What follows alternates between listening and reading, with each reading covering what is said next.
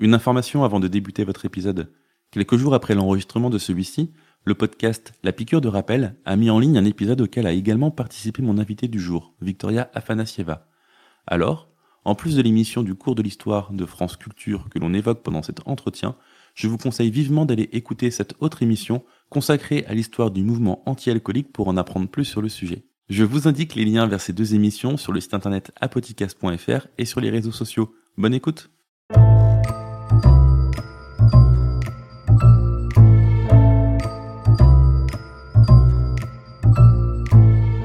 Bonjour et bienvenue sur l'Apoticast. Je m'appelle Bastien Delattre et dans ce podcast, je vous propose de m'accompagner et de partir à l'exploration de l'histoire de la santé et des sciences médicales en allant à la rencontre d'historiens et de professionnels de santé passionnés pour qu'ils partagent avec nous leurs connaissances et le fruit de leurs recherches. Installez-vous confortablement, je vous souhaite une excellente écoute.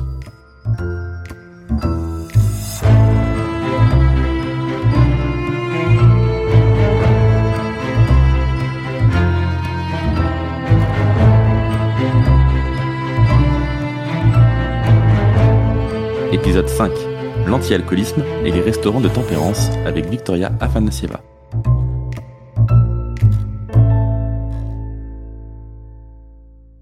Bonjour à toutes et à tous et bienvenue dans ce nouvel épisode de la Podcast. Aujourd'hui, on va s'attaquer à un sujet très différent des épisodes précédents, un sujet lié à des grandes questions de santé publique car on va s'intéresser à l'anti-alcoolisme et au mouvement de tempérance. Alors tempérance, c'est un terme qui ne m'était pas complètement inconnu, mais je dois bien l'avouer, je l'ai réellement découvert en m'intéressant à ce sujet et en découvrant les travaux de mon invité du jour. Je vous présente Victoria Afanasieva. Bonjour Victoria, merci d'avoir accepté cette invitation. Bonjour Bastien et merci pour euh, ton invitation et bravo pour ton podcast. Merci beaucoup. Victoria, tu es docteur en histoire contemporaine. Tu es actuellement ingénieur d'études en appui à la recherche à l'Université Paris 1 Panthéon-Sorbonne et tu consacres tes travaux à l'histoire des mouvements anti-alcooliques avec un focus particulier sur les rôles des femmes dans ces mouvements. C'était le sujet de ta thèse et aussi du livre qui en est issu, qui a été publié par l'Institut francophone pour la justice et démocratie et qui a pour titre Chercher la femme, de points, histoire du mouvement anti-alcoolique en France 1835-1954. Mais aujourd'hui, on va s'intéresser à ton sujet actuel de recherche, en tout cas un de tes sujets actuels de recherche, toujours dans cette grande thématique des mouvements anti-alcooliques, les établissements ou les restaurants de tempérance. Alors on va peut-être pas refaire aujourd'hui l'histoire de l'anti-alcoolisme, hein, ce serait euh, bien trop long pour euh, cet épisode, mais pour introduire le sujet, on, on peut quand même pas passer à côté. Est-ce que tu peux définir ce qu'est l'anti-alcoolisme, ce qu'est la tempérance? Déjà, une question extrêmement naïve, est-ce que ces termes sont synonymes? Et puis nous expliquer brièvement ce que sont ces mouvements, quand et comment sont-ils nés. Alors, tout de suite, une grande question, une question très compliquée. Qu'est-ce que c'est tempérance Qu'est-ce que c'est anti-alcoolisme? Je vais, je vais expliquer d'une manière euh, simplifiée. On peut dire que tempérance en France signifie modération. Mais temperance en anglais ça signifie autre chose. Ça signifie vraiment au départ euh, l'abstinence de toutes les boissons alcooliques. La tempérance en France, c'est un antonyme au mot abstinence. Or, il y a des associations de tempérance qui sont abstinentes et des associations anti-alcooliques qui sont tempérantes. Donc c'est très compliqué. Le mouvement anti-alcoolique a euh, commencé à se former dans les années 1820 aux États-Unis et euh, ensuite, euh, il est passé euh, très rapidement en Angleterre, où le mouvement a eu un très grand succès avec beaucoup d'adhésions. Et en même temps, en France, on a eu du vent de, de, ces formations. Il y a eu quelques initiatives pour former les premières associations. En 1835, c'est la toute première association, la Société de sobriété à Amiens. Mais cette initiative ne dure que deux ou trois ans et euh, ainsi de suite euh, pour euh, une dizaine d'autres dans les années 1850. En France, c'est seulement dans les années 1870 que se forme la Société française de tempérance qui préconise la lutte contre l'abus de boissons alcooliques. Cette société préconise l'abstinence de tous les alcools industriels, des spiritueux, des apéritifs et l'usage modéré des boissons dites hygiéniques, des boissons euh, fermentées comme le vin, la bière et le cidre. Le mouvement anti-alcoolique, euh, si on essaie de, le définir, euh, si on essaie de donner une définition généraliste, ce sont toutes les associations, les formations, les groupements, les initiatives privées et publiques ayant comme but le changement des modes de consommation des boissons alcoolisées. Les objectifs changent d'un pays à l'autre, d'une époque à l'autre. Et euh, qu'est-ce qui a provoqué la formation de ce mouvement au début du 19e siècle? C'est la production industrialisée des boissons spiritueuses, des alcools forts et surtout l'apparition de l'absinthe, surtout pour le cas français. Euh, le développement du courant de l'hygiénisme, avec euh, une attention particulière à la santé morale et physique des ouvriers des classes populaires, et enfin, en 1849, euh, la définition de la maladie alcoolisme par euh, le médecin suédois euh, Magnus Hus. Merci pour cet exercice de concision, hein, pas simple d'essayer de, de, résumer cela en quelques minutes. Pour ceux qui le souhaitent, hein, tu as déjà participé à une émission de radio disponible en podcast sur l'histoire de l'anti-alcoolisme. Et je vous conseille vraiment d'aller écouter euh, cet épisode pour mieux cerner le sujet. Il s'agit de l'émission Le cours de l'histoire sur Radio France, animée par Xavier Mauduit, dans la série qui s'appelle Buvons ensemble, Histoire d'alcool. Et on te retrouve accompagné de Didier Nourisson, qui est également historien de la santé et un des experts sur cette euh, question, dans le quatrième épisode qui a pour titre Bois de l'eau sac à vin quand l'alcoolisme devient une maladie. C'est une émission de radio que j'écoute régulièrement, qui est aussi une source d'inspiration euh, pour euh, la. Et d'ailleurs, ça me fait penser qu'il faut que j'ajoute cet épisode dans la rubrique Autres ressources du site internet, où j'essaye de référencer les podcasts qui traitent de l'histoire de la santé. Bref, comme je le disais en introduction, ce que tu m'as proposé pour la c'est de faire un focus particulier sur un de tes sujets actuels de recherche, qui sont les restaurants de tempérance. C'est quoi un restaurant de tempérance et quand sont-ils apparus? Les établissements de tempérance, ce sont des lieux de restauration, de sociabilité, d'hébergement où la consommation de boissons alcoolisées est prohibée ou du moins restreinte et qui manifestent des liens avec le mouvement anti-alcoolique. Par exemple, on voit euh, le mot tempérance ou anti-alcoolique dans le titre euh, du lieu, par exemple un hôtel de tempérance ou café ou bar anti-alcoolique. Ou par exemple en France, euh, le nom Étoile Bleue. C'est un nom très répandu des euh, restaurants de tempérance en France. Alors, il existe des hôtels de tempérance, des salles pour les militaires, euh, des maisons pour les marins. Mais ici, ce que j'étais proposé, c'est de nous concentrer sur les restaurants de tempérance, donc sur les lieux dont la finalité est la consommation, donc de la nourriture et des boissons. Les restaurants de tempérance sont d'abord apparus en Angleterre, presque immédiatement après l'apparition des associations de tempérance dans les années 1830. C'est des lieux conçus pour euh, les réunions de ces militants anti-alcooliques. Ils ont commencé à créer des salles, des hôtels, des restaurants de tempérance et euh, ça existait plutôt sous l'appellation coffee houses ou tea rooms ou même cocoa outlets. Ces lieux, ils ont eu tout de suite du succès en Angleterre. Euh, par exemple, en 1835, il y a eu 22 euh, hôtels de tempérance et euh, à Londres, il y a eu quelques centaines de cafés de tempérance vers le milieu du 19e siècle et quelques dizaines d'hôtels. C'est la chercheuse anglaise Anne-Marie McAllister qui a publié un article sur euh, ces lieux de sociabilité alternatives, comme il les a appelées. Et c'est le seul travail euh, sur ce sujet, sur, euh, sur les restaurants de tempérance qui ont apparu en Angleterre. Donc il y a des lacunes euh, à remplir. La Suisse était un des premiers pays qui a pris l'exemple d'Angleterre. Et c'est en 1878 que le pasteur Louis-Lucien Rochat, qui est aussi fondateur de la Croix-Bleue, la principale association suisse abstinente, qui a publié une brochure euh, intitulée La vie des cafés et les cafés de tempérance, où il écrivait que les cafés de tempérance ou les restaurants de tempérance sont le meilleur remède à l'alcoolisme. C'est une meilleure alternative au débit des boissons, ces lieux de sociabilité où l'alcool coule à flot. Et immédiatement après cette publication, euh, les restaurants de tempérance commencent à apparaître euh, d'abord en Suisse romande, euh, on en trouve 40 en 1882 89 à 85. Et puis en 1926, euh, dans 15 cantons sur 26, il y a en tout 820 établissements, restaurants ou cafés de tempérance.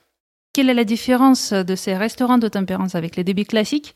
Bah, Tout simplement, c'est qu'en Suisse, on n'y vend pas du tout d'alcool, pas une goutte, parce que c'est euh, le concept de l'anti-alcoolisme tel qu'il a été introduit par Rocha en Suisse et euh, qui a fait les bases de, de la Croix Bleue suisse. On a donc un mouvement qui naît en Angleterre, qui s'y développe, qui est importé en Suisse. Et pendant ce temps-là, qu'est-ce qui se passe en France? Qu'est-ce qui se passe en France? Euh, Même si on trouve dans les, euh, dans les travaux, dans la revue publiée par la Société française de tempérance, on trouve qu'elle s'intéresse, qu'elle euh, voudrait développer euh, des lieux alternatifs de consommation. Il faut attendre quand même euh, le milieu des années 1890. c'est le moment où se forme ce qu'on peut appeler anti-alcoolisme populaire. En fait, le problème, c'est que la Société française de tempérance, donc la première association nationale, est assez élitiste, médicale.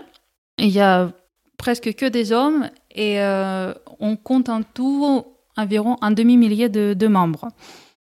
Euh, c'est au milieu des années 90 euh, que le médecin aliéniste Paul-Maurice Legrand fonde l'Union française anti-alcoolique et qui ouvre cette association à toutes les Françaises et tous les Français de tous les âges, de toutes les conditions. Et les effectifs grandissent très vite. On compte déjà euh, une quarantaine de milliers d'adhérents euh, vers 1900.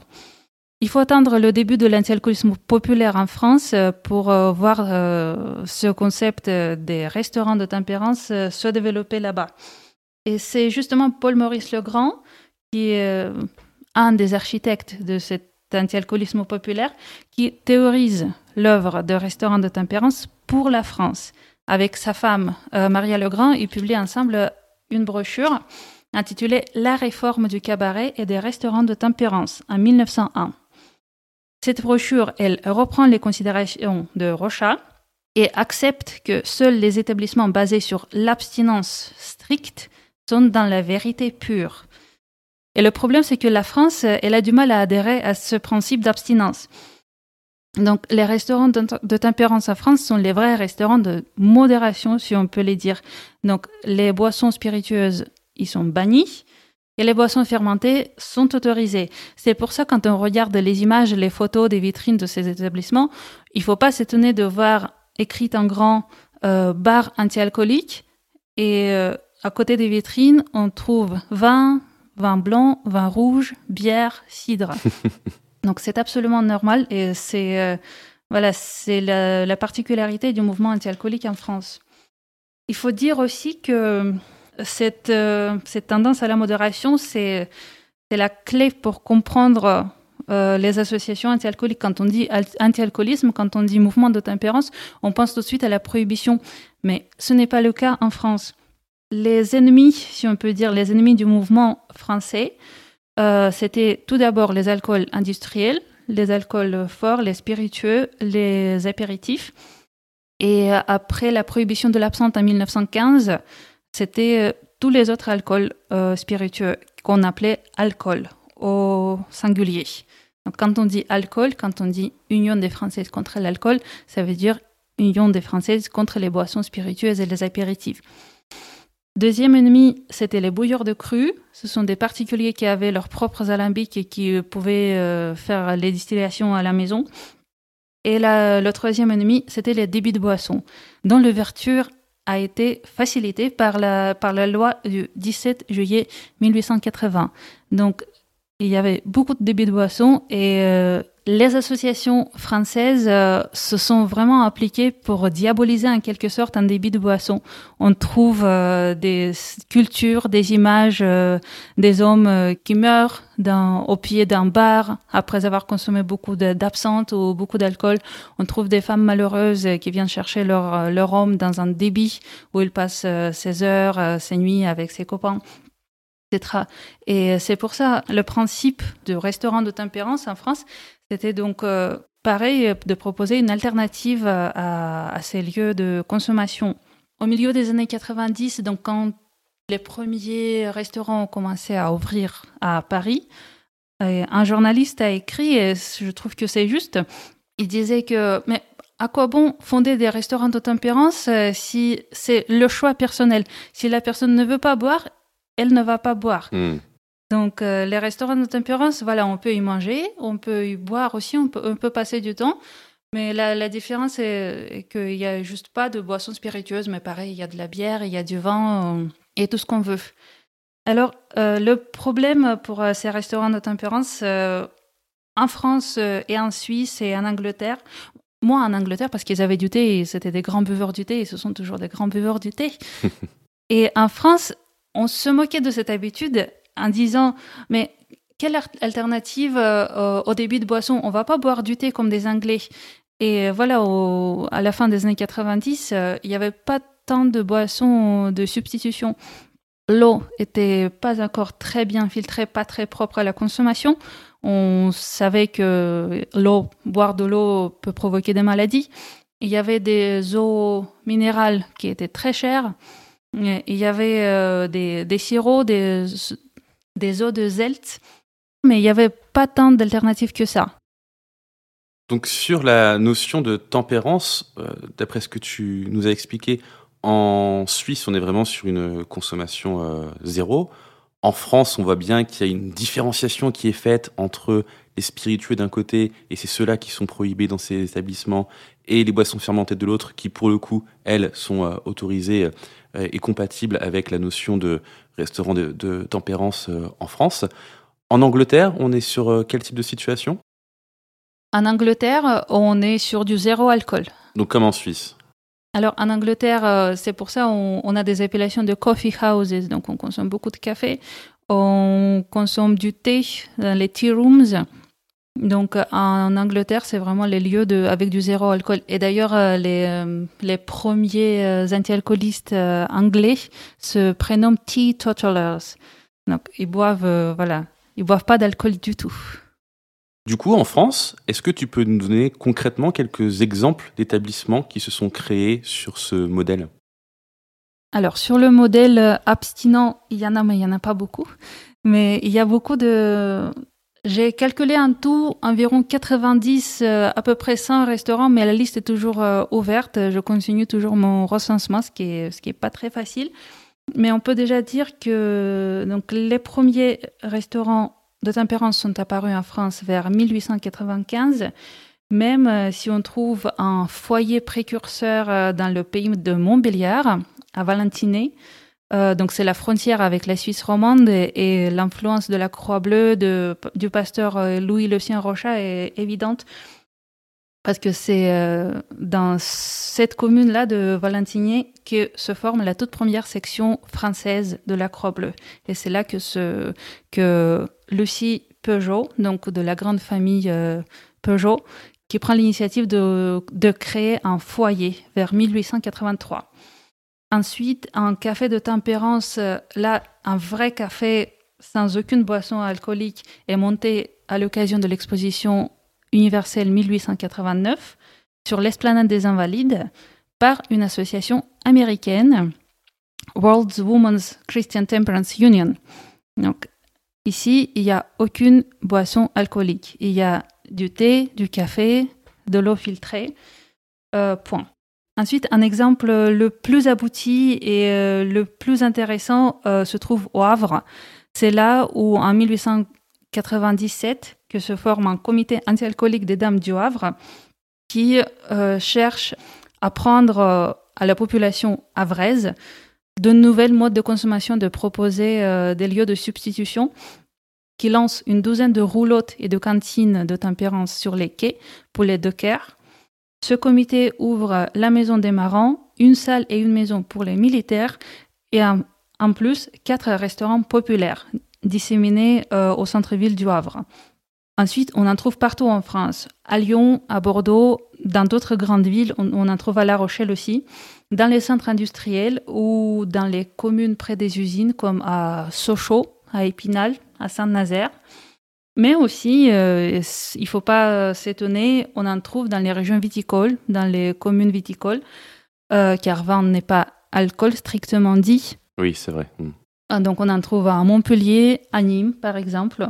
Et euh, ce qui est intéressant pour Montpellier, euh, ce sont des vignerons qui sont liés à l'ouverture d'un établissement de tempérance. Si on regarde une image de cet établissement de tempérance, on voit les barriques de vin exposées dans les vitrines. D'accord, et c'est cocasse. Un exemple vraiment très intéressant qui se trouve à Paris. Euh, dans le 5e arrondissement, pas loin de la Sorbonne, à l'angle du boulevard Saint-Germain, 33 rue Saint-Jacques. Il est ouvert au début des années 1900 et s'appelle Restaurant de l'Étoile Bleue. Il est géré par la Ligue nationale contre l'alcoolisme. J'ai à ma disposition la carte de, ce restaurant et euh, on, peut manger comme dans un vrai restaurant, comme dans n'importe quel établissement parisien classique. On peut choisir soit la carte, soit en formule. Déjeuner ou dîner, voilà, on a un hors d'œuvre ou potage, un plat de viande, un poisson, légumes ou entremets, un dessert. Et comme boisson, on peut choisir thé, lait, bière, café ou une demi-bouteille de vin rouge ou blanc. C'est un franc 15 pour le déjeuner, un franc 25 pour le dîner. Sachant qu'à cette époque-là, au début des années 1900, le salaire journalier d'un ouvrier était environ entre 6 et 100 francs. Et ce qui est particulier pour ce restaurant, c'est qu'on y trouve une formule végétarienne. Et euh, ça, c'est euh, cette carte de ce restaurant, c'est une source très intéressante euh, qui démontre la proximité du mouvement anti-alcoolique de l'époque avec le mouvement végétarien. Et je voudrais signaler une thèse qui est en cours d'Alexandra Ondermark sur la sociologie de ce mouvement végétarien de la fin du 19e, début du 20e siècle. Et euh, cette proximité avec le mouvement végétarien se trouve aussi en Belgique, où il y a aussi des restaurants de tempérance. Et euh, là, on propose également des plats végétariens sur la carte des restaurants de tempérance. Là, tu m'offres un, un, sujet potentiel futur pour le podcast. C'est très intéressant. Oui. Là, tu nous as donné plusieurs exemples français. Est-ce qu'éventuellement, il y a des exemples de restaurants également à l'étranger à signaler? Alors en Angleterre, euh, c'est étonnant en fait pour euh, l'histoire de ce mouvement très très riche, très ancien, qui a déjà deux siècles, on peut dire. Il n'y a pas de travaux sur, euh, ces établissements de tempérance, sauf cet article d'Anne-Marie McAllister. Et c'est le même cas en Suisse. Il y a, on trouve des chiffres, on trouve des sources, mais il n'y a pas encore de, travaux. Et eh bien là, on fait un, appel au, futur euh, thésard, éventuellement, euh, en, en, mal de, de, sujets. Il y a de quoi creuser donc euh, à l'étranger. Très bien. Au final, qui est-ce qu'on retrouve derrière la création de ces restaurants? Alors, tu as parlé plusieurs fois d'associations. Est-ce que ce sont elles et uniquement elles? Ou est-ce qu'il y a d'autres acteurs, en France comme à l'étranger d'ailleurs? En France, il faut savoir qu'il existe, euh, pendant la belle époque, il existe une douzaine d'associations avec un siège à Paris. Et ces associations, et dans les colonies aussi. Et ces associations reposent sur euh, tout un réseau de, de petites sections locales dans tous les coins de la France. Il existe des milliers de ces sections partout en France. Dans la capitale, ce sont les associations qui ouvrent et gèrent les restaurants, mais ce sont surtout les sections locales. Donc, euh, à La Rochelle, par exemple, il y a la section de La Rochelle. Euh, à Épinal, il y a une grande union départementale des Vosges qui est derrière, euh, derrière les kiosques et les cafés de tempérance, et notamment la femme de Paul Lederland. Paul Lederland, c'est un grand industriel des Vosges. Ce sont donc les sections locales, euh, mais essentiellement, euh, on trouve quelques personnes au sein de la section qui prennent l'initiative. Ils sont souvent membres de ces sections ou parfois juste des personnes qui ont entendu parler du mouvement anti-alcoolique et qui sont sympathisants, qui partagent les valeurs, par exemple. Il y a beaucoup d'exemples de, restaurants de tempérance dans le mouvement ouvrier les coopératives qui se multiplient à la fin du 19e et début 20e et qui, on peut dire, adoptent la clause de tempérance. Et le plus souvent, ce sont des restos coopératifs qui sont adossés à une section anti-alcoolique ouvrière, parce qu'il existe aussi une association ouvrière anti-alcoolique en France. On trouve aussi des cas des anciens débitants qui se convertissent en restaurant sans alcool. Il y a un exemple très intéressant, mais plus tardif, qui date euh, de l'après la Seconde Guerre mondiale. C'est en Alsace, dans une petite commune de Wörth, une certaine Marguerite Bender, qui a hérité un établissement en débit de boisson de ses parents, et euh, elle a publié un, un petit livre. Elle a publié ses mémoires sur pourquoi et comment elle a décidé de transformer ce débit de boisson de ses parents en une auberge sans alcool. Et elle explique que elle, si on peut dire, elle s'est autosensibilisée au méfait de l'alcool en regardant tous ses clients qui venaient euh, au restaurant, qui prenaient un verre, deux verres, trois verres, qui rentraient contents dans l'auberge et qui sortaient tristes et malheureux parce qu'elle disait que l'alcool, euh, voilà, provoque, euh, l'alcool provoque toutes les tristesses du monde. Marguerite Bender a décidé de combattre en pratique cette habitude finalement de passer, prendre un verre, deux verres, trois verres, et a arrêté la consommation d'alcool euh, dans, son auberge. Et 30 ans plus tard, elle a décidé d'aller un peu plus loin et euh, précurseuse, elle a voulu bannir le tabac de son restaurant. C'était dans les années 70. Et c'est très tôt? Oui, c'était très tôt. Euh, mais les clients n'étaient pas contents et euh, voilà, c'est. Elle a dû abandonner, cette idée, mais euh, l'endroit, l'auberge n'a plus servi d'alcool depuis, les, depuis 1947 ou 48, je me souviens. Et, et, sur le tabac, elle explique pourquoi elle a fait cette décision? Qu'elle a tenté d'interdire? En fait, c'est intéressant parce que quand elle parle de ça dans ses mémoires, elle euh, dit que les fumeurs euh, souffrent euh, d'une gêne chronique des voies respiratoires, des bronchites, etc. Et elle évoque toutes les raisons médicales. Donc voilà, mais elle n'a pas réussi à introduire ça dans, son restaurant. Mmh, mmh, mmh. Mais en tout cas, une, précurseuse, comme tu le disais, qui a, tenté la chose. Tu as donné tout à l'heure des, des, volumes de restaurants qui ont été ouverts dans certains pays. Donc tu évoquais encore une fois le cas français, le cas anglais et le cas suisse il y a quand même une très nette différence de nombre d'établissements, notamment entre la Suisse, où tu parlais, je crois, d'environ 800 établissements, et j'imagine que c'est aussi une liste ouverte parce que tu, fais cet exercice de recensement, contre quelques dizaines, euh, peut-être un peu plus de 100 établissements en France, si je ne dis pas de bêtises. Comment est-ce que tu expliques cette nette différence d'implantation entre le cas français et le cas suisse? Naïvement, J'imagine qu'il y a des raisons culturelles, mais c'est peut-être très réducteur. Est-ce que tu peux nous expliquer ça un peu? Certes, la première cause, si on peut dire, est culturelle euh, en France, avec euh, cette culture de vin, avec ces traditions ancestrales. Hmm. Mais euh, on produit et boit et apprécie du vin également en Suisse, par exemple à Vevey. Et cependant, on y trouve aussi des restaurants, des cafés de tempérance. J'en ai trouvé trois à Vevey, donc c'est au cœur euh, du vignoble suisse. Et euh, même à côté, on trouve un grand hôtel euh, à Montreux, un hôtel sans alcool. En France, on observe donc cette, on peut dire, cohabitation très particulière entre le mouvement anti-alcoolique et la filière vitivinicole pendant de longues années, euh, on peut dire jusqu'aux années 1960, on parle du vin comme, euh, comme d'une boisson donc hygiénique qui, euh, bu avec modération, ne nuit pas à la santé. Et on interdit seulement l'abus de, de, cette boisson. Donc on préconise cette fameuse modération. Je ne sais pas si on peut dire que les restaurants de tempérance en France, c'était un échec. cette tentative d'introduire les restaurants en France, c'était un échec parce qu'il en a existé. Il y a eu certaines initiatives qui ont duré quelques années, quelques dizaines d'années.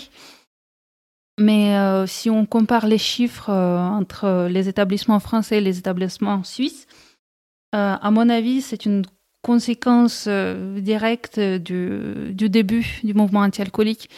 En Suisse, ça a été introduit immédiatement avec une pensée très claire. L'alcool, toutes les boissons alcooliques, c'est mauvais.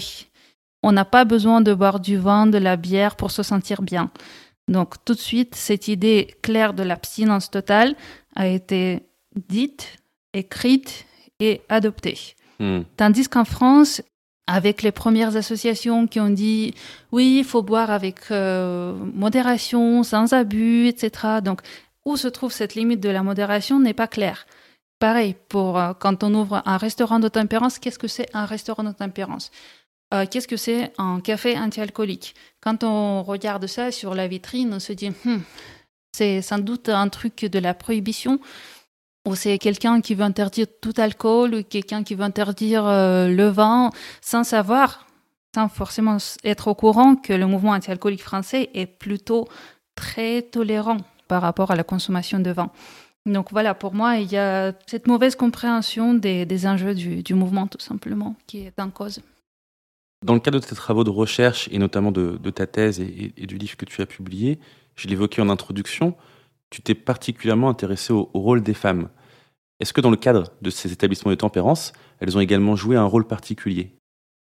C'est encore un sujet à détailler, à travailler, mais d'après les premières observations, en France, les initiatives sont majoritairement féminines.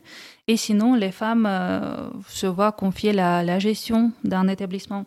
Et euh, je pense tout de suite euh, au cas du comité anti-alcoolique des Dames du Havre, qui ont ouvert, elles, les établissements. Et la gestion a été assurée principalement par les femmes.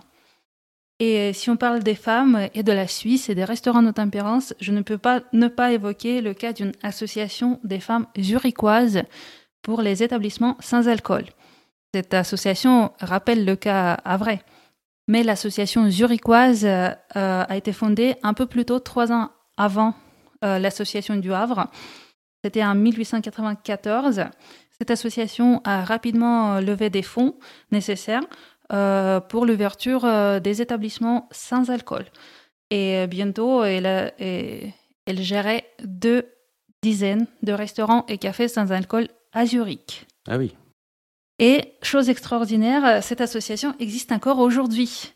Mais elle milite pour d'autres causes, notamment pour le développement durable, et elle gère toujours des restaurants, des hôtels. Mais aujourd'hui, on peut consommer de l'alcool dedans. Finalement, ta thématique de recherche, donc euh, autour de ces mouvements anti-alcooliques, ces mouvements de tempérance, ça a une résonance assez particulière avec l'actualité quand on voit certaines initiatives. Alors, je pense au Dry January qui existe depuis quelques années maintenant.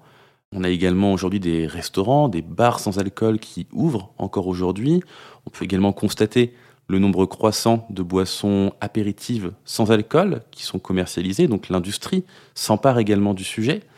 Est-ce que pour toi, tout ça, ça hérite finalement de ces mouvements qui sont nés au 19e siècle.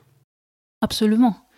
Le Dry January, et encore on revient à cette histoire entre les passages euh, d'un pays à l'autre, le Dry January est né en Angleterre en 2013. Il est passé en France en 2020. Il était sous-titré Moi sans alcool. Euh, donc c'est un défi qui consiste à ne pas boire euh, de l'alcool pendant le mois de janvier et qui a un tout petit peu évolué euh, depuis 2020 et qui consiste plutôt et surtout à réfléchir sur sa propre consommation. Et oui, pour, moi, c'est le fruit de cette longue histoire euh, qui, qui, commence au 19e siècle avec la formation des premières associations. Et c'est le fruit de toute cette action et réflexion qui dure, qui ne s'interrompt pas. Depuis euh, presque depuis voilà deux siècles. Et cette réflexion et toutes ces actions qui sont menées par les associations, par euh, les acteurs du privé, euh, du public, par les pouvoirs publics aussi, par les médecins, etc. donc sur notre consommation, sur les boissons que, que l'on consomme, sur les modes de, de consommation et sur les abus et sur toujours cette question en France de la modération. Mmh puis même de la définition de cette distinction entre euh, le bon alcool euh, fermenté et le mauvais alcool spiritueux. Certes, aujourd'hui, euh, on est quand même plutôt en phase avec le fait qu'une dose d'alcool est une dose d'alcool, qu'importe l'alcool qu'on boit, mais on ne peut que constater qu'il y a une certaine souplesse attribuée aux boissons fermentées. C'est en ça où aussi l'apport des sciences sociales est hyper intéressant sur ce type de sujet quand on voit notre président de la République euh, euh, qui assume totalement une consommation de vin euh, en public, c'est à mettre en regard avec la politique de santé publique actuelle autour de cette question de l'alcool et de la consommation de l'alcool. Oui, tout à fait. C'est justement le président de la République euh, qui a refusé publiquement de soutenir euh, le Dry January euh, à sa première édition. Donc c'était en novembre ou décembre 2019, qui a dit que le gouvernement ne va pas soutenir cette initiative. Oui, cette distinction entre les bons et mauvais alcools qui existait qui était très présente au début du XXe siècle. On se souvient des tableaux scolaires qui opposaient euh, bons, bons alcools euh, fermentés et mauvais alcools euh, avec, produits avec les racines, avec la betterave, la patate, voilà, foie sain, foie alcoolique. Cet imaginaire a commencé à évoluer après la Seconde Guerre mondiale où voilà, on a commencé à comprendre que finalement le vin c'est aussi de l'alcool, la bière c'est aussi de l'alcool. C'est là où on a commencé à utiliser les notions de unité, donc une unité d'alcool, deux unités d'alcool, et donc et le vin, c'est aussi l'alcool. C'est pour ça c'est un piège quand on commence à travailler sur le sujet du mouvement anti-alcoolique en France du début du XXe siècle. Et on voit que on cherche à combattre l'alcool. Et on pense que c'est le mouvement absolument prohibitionniste, mmh. mais ce n'est pas vrai on cherche à combattre le mauvais alcool. Et euh, la bière, le, vin et le cidre, il faut les laisser à côté. Et d'où l'importance du contexte du pays dans lequel on se trouve quand on, fait ce type de, recherche, comme tu l'évoquais à, plusieurs moments dans cet épisode. Quels sont les, documents auxquels tu as accès? Comment tu recherches ces établissements euh, anti-alcooliques pour, euh, pour faire ce travail actuel? C'est d'abord la presse dite anti-alcoolique, donc la presse, euh, les périodiques produits par les associations en France. Ah oui, il y a des journaux spécifiques produits par les associations, d'accord. Oui, tout à fait. Il y a des mensuels euh, de tempérance et il y en a une soixantaine en France. Ah oui, quand même. Hmm. Donc il y a des périodiques produits euh, par le siège social, donc c'est comme un organe central de, de l'association. Après il y a des périodiques plus spécifiques, par exemple pour les enfants, pour, euh, pour les femmes aussi. Euh, il y a des, les périodiques avec la thématique des fruits, par exemple, dans les années 1930, où il y a aussi des, des journaux locaux produits euh, par les grandes sections locales. Et donc, c'est justement quand j'ai commencé à travailler sur le sujet du mouvement anti-alcoolique français, la presse anti-alcoolique, c'était ma source principale. Et on trouve très rapidement des articles ou même des images et des photos euh, qui parle de ces établissements de tempérance. Et c'était étonnant, c'était nouveau pour moi, donc j'ai gardé euh, ce sujet euh, de côté. Je l'ai attaqué par la suite après la soutenance. Donc, on a encore des brochures sur, sur les restaurants, sur cette notion, cette théorie des restaurants de tempérance. Il n'y en a pas beaucoup. pour le cas suisse, il y a beaucoup de choses encore à trouver mais il y a pas mal de documents dans les archives de la Croix-Bleue à Lausanne. Et surtout, pour euh, répertorier, pour euh, recenser ces, restaurants de tempérance, euh, moi je cherche des images et des photos et parfois c'est la source, c'est la source unique qui, qui me dit qu'il y avait un restaurant ou un café dans, cet endroit-là, tandis qu'il est introuvable nulle part ailleurs. Même dans la presse anti-alcoolique, je trouve rien. Et après, je trouve une image euh, ou une euh, photo d'un restaurant anti-alcoolique euh, dans une commune X. Tu évoques à plusieurs reprises l'étoile bleue, en tout cas l'association de la couleur bleue avec un qualificatif quand on parle d'un établissement de tempérance. Pourquoi? Quelle est la signification derrière? Je ne sais pas exactement. Et c'est étoile bleue, croix bleue, en effet. Question piège. Oui, c'est une question piège parce que, oui, la Croix bleue, elle existe en France et en Suisse. Étoile bleue, c'est le nom à la fois euh, du, du, périodique de la Ligue nationale contre l'alcoolisme et de beaucoup de restaurants et cafés de tempérance en France. Pourquoi la couleur bleue? Peut-être parce que bleu rappelle l'eau, probablement. Ah oui, d'accord. Oui, effectivement. Si on souhaite euh, s'intéresser un peu plus à ces mouvements anti-alcooliques, à ces mouvements de tempérance, est-ce que tu as des conseils de lecture? Alors, évidemment, je renvoie une nouvelle fois vers euh, cette émission de Radio France en, guise euh, un peu d'introduction de ce sujet d'ailleurs.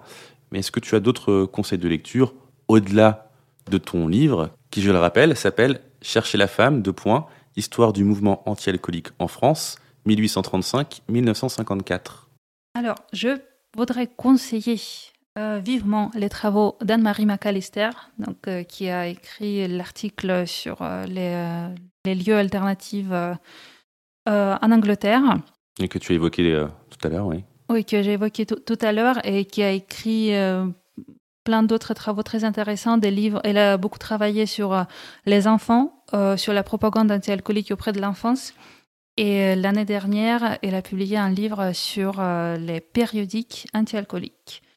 Je voudrais aussi conseiller à tes auditeurs et auditrices les travaux de Virginia Berridge, et notamment son livre Démons, en anglais, Demons, qui mène une réflexion très intéressante sur euh, justement les politiques en matière de la santé publique aujourd'hui et sur les répercussions de l'évolution de, voilà, de ce mouvement anti-alcoolique euh, sur les politiques de la santé publique actuelle et euh, sur l'évolution de nos sensibilités par rapport à toutes ces questions autour de la consommation de l'alcool, mais pas, pas seulement l'alcool, elle s'intéresse aussi au tabac, à l'alcool, aux drogues, depuis le 19e siècle jusqu'au 21e siècle. Et enfin, je voudrais conseiller à tes auditeurs et auditrices de suivre les travaux d'un séminaire de recherche que j'organise en 2023-2024, c'est à partir du mois de septembre, dans le cadre d'un projet Malkoff. C'est un projet mouvement anti-alcoolique français, dans le cadre duquel euh, moi, avec euh, deux chercheurs, on cartographie, on fait une base de données de toutes les sections anti-alcooliques en France et dans les colonies depuis la fin du 19e siècle jusqu'au 1950. Et euh, donc voilà, on organise un séminaire de recherche. Ce sera une fois par mois à la Sorbonne. N'hésitez pas à me contacter euh, pour, euh, pour assister aux séances. Ce sera sur l'histoire du mouvement anti-alcoolique, sur les histoires du mouvement anti-alcoolique, sur les périodiques de tempérance, sur le cas suisse, sur les liens entre l'anti-alcoolisme et le mouvement végétarien, avec le mouvement naturiste également. On aura des interventions sur les drogues. Donc euh, ce sera très intéressant pour quiconque s'intéresse à ce sujet. effectivement, je mettrai le, lien vers ce projet euh, sur le site internet apoticas.fr et également de quoi pouvoir te contacter sur les réseaux sociaux, notamment puisque tu es présente entre autres sur Twitter. On peut, on peut suivre ton actualité euh, et, on te retrouvera du coup sur, euh, le site internet pour euh, te contacter. Et également, d'ailleurs, on l'a, je ne l'ai pas évoqué en, introduction, mais tu tiens un site internet qui s'appelle francetempérance.com sur lequel tu essayes de partager également l'actualité de tes travaux et des, des, petites, notes un peu en parallèle de tes recherches et de tes découvertes. Qu'est-ce qui t'a amené à t'intéresser au, au mouvement anti-alcoolique dans le cadre de tes travaux de recherche? Pourquoi je me suis intéressée au mouvement anti-alcoolique C'est une très longue histoire euh, parce que j'ai fait mes études au Collège universitaire français à Moscou. C'était un peu par passion, euh, par curiosité. Euh, j'ai suivi la formation en histoire et il fallait écrire un mémoire. Et moi qui n'étais pas historienne de formation de base, j'ai cherché quelque chose. Je, suis allée à la bibliothèque municipale pour chercher de l'aspiration. Et là, j'ai trouvé euh, des annuaires euh, du début du XXe siècle. Euh, c'était en Russie. Et j'y ai trouvé beaucoup de publicité pour les vins français, les cognacs, les vins de Porto. J'étais étonnée de trouver toutes ces richesses dans une petite ville provençale qui se trouvait à 200 km de, qui se trouve à 200 km de Moscou. Mais à l'époque, il fallait 6 heures en train. Et euh, ensuite, euh, quand j'ai eu ma bourse euh, pour poursuivre les recherches en histoire en France, je voulais continuer un tout petit peu avec cette histoire de l'alcool, de l'alcoolisme. Et j'ai découvert bien évidemment tout de suite les travaux de Didier Nourisson. Et j'ai été étonnée et fascinée par ce mouvement anti-alcoolique. Et j'ai commencé à chercher un angle qui n'était pas abordé. Et j'ai trouvé que les chercheurs avant moi se sont très peu intéressés aux femmes. Donc euh, j'ai commencé à travailler sur les femmes, sur les associations féminines, sur les actions, euh, non seulement sur les rôles euh, théoriques qu'on donnait aux femmes dans les discours, ces discours paternalistes qui disaient que la femme doit euh, bien s'occuper de son foyer, bien faire de la cuisine, etc. pour euh, retenir l'homme à la maison et le préserver du foyer. Mais je voulais aller, aller au-delà de, de, ces discours euh, pour, pour voir qu'est-ce que la femme a vraiment fait, qu'est-ce qu'elle a, comment elle a contribué au mouvement. C'est comme ça que j'ai réussi à donner beaucoup de précision à cette belle époque de l'anti-alcoolisme, on peut dire comme ça, à ce début de l'anti-alcoolisme populaire. Il s'est trouvé que les femmes, euh, membres du droit humain, c'est la loge franc-maçonnique mixte, la première loge franc-maçonnique mixte. Euh, et euh, dans cette loge, on, trouvait également Paul Maurice Legrand, donc euh, l'un des fondateurs de, de l'anti-alcoolisme populaire, et sa femme. Et euh, j'ai trouvé que c'est pendant ces discussions au sein du droit humain que euh, visiblement euh, Paul Maurice Legrand a eu cette idée de, de fonder l'union, son union française anti-alcoolique. Et c'était à, la suite d'un discours d'une militante anti-alcoolique britannique, Charlotte Gray, qui est venue faire un discours euh, au sein de la loge en disant Allez les Français, réveillez-vous, il faut s'engager dans la lutte contre l'alcoolisme. Est-ce que tu travailles sur autre chose actuellement à part euh, ces établissements de tempérance? Euh, oui, j'essaie d'avancer avec un livre qui fait encore une fois suite de ma thèse sur les femmes et leur rapport au mouvement anti-alcoolique leur euh, rôle, leurs vraies actions euh, depuis euh, la fin du 19e siècle jusqu'aux années 1980, donc pendant une centaine d'années, sur les femmes qui étaient engagées bénévolement en tant que militantes, qui, cherchaient à apprendre aux autres femmes les méfaits de l'anti-alcoolisme ou qui donnaient des conférences, par exemple. Ensuite, je, parle des femmes des épouses des, buveurs euh, sur euh, l'émergence de cette catégorie de, femmes engagées dans le mouvement qui, étaient, souffraient de l'alcoolisme de leur mari, qui s'engageaient dans les associations en cherchant des solutions. Et enfin, je parle des femmes malades alcooliques. Euh, quand, comment, pourquoi on a commencé à parler de l'alcoolisme féminin et pour montrer que c'est que les femmes euh, buvaient toujours, le problème a toujours existé.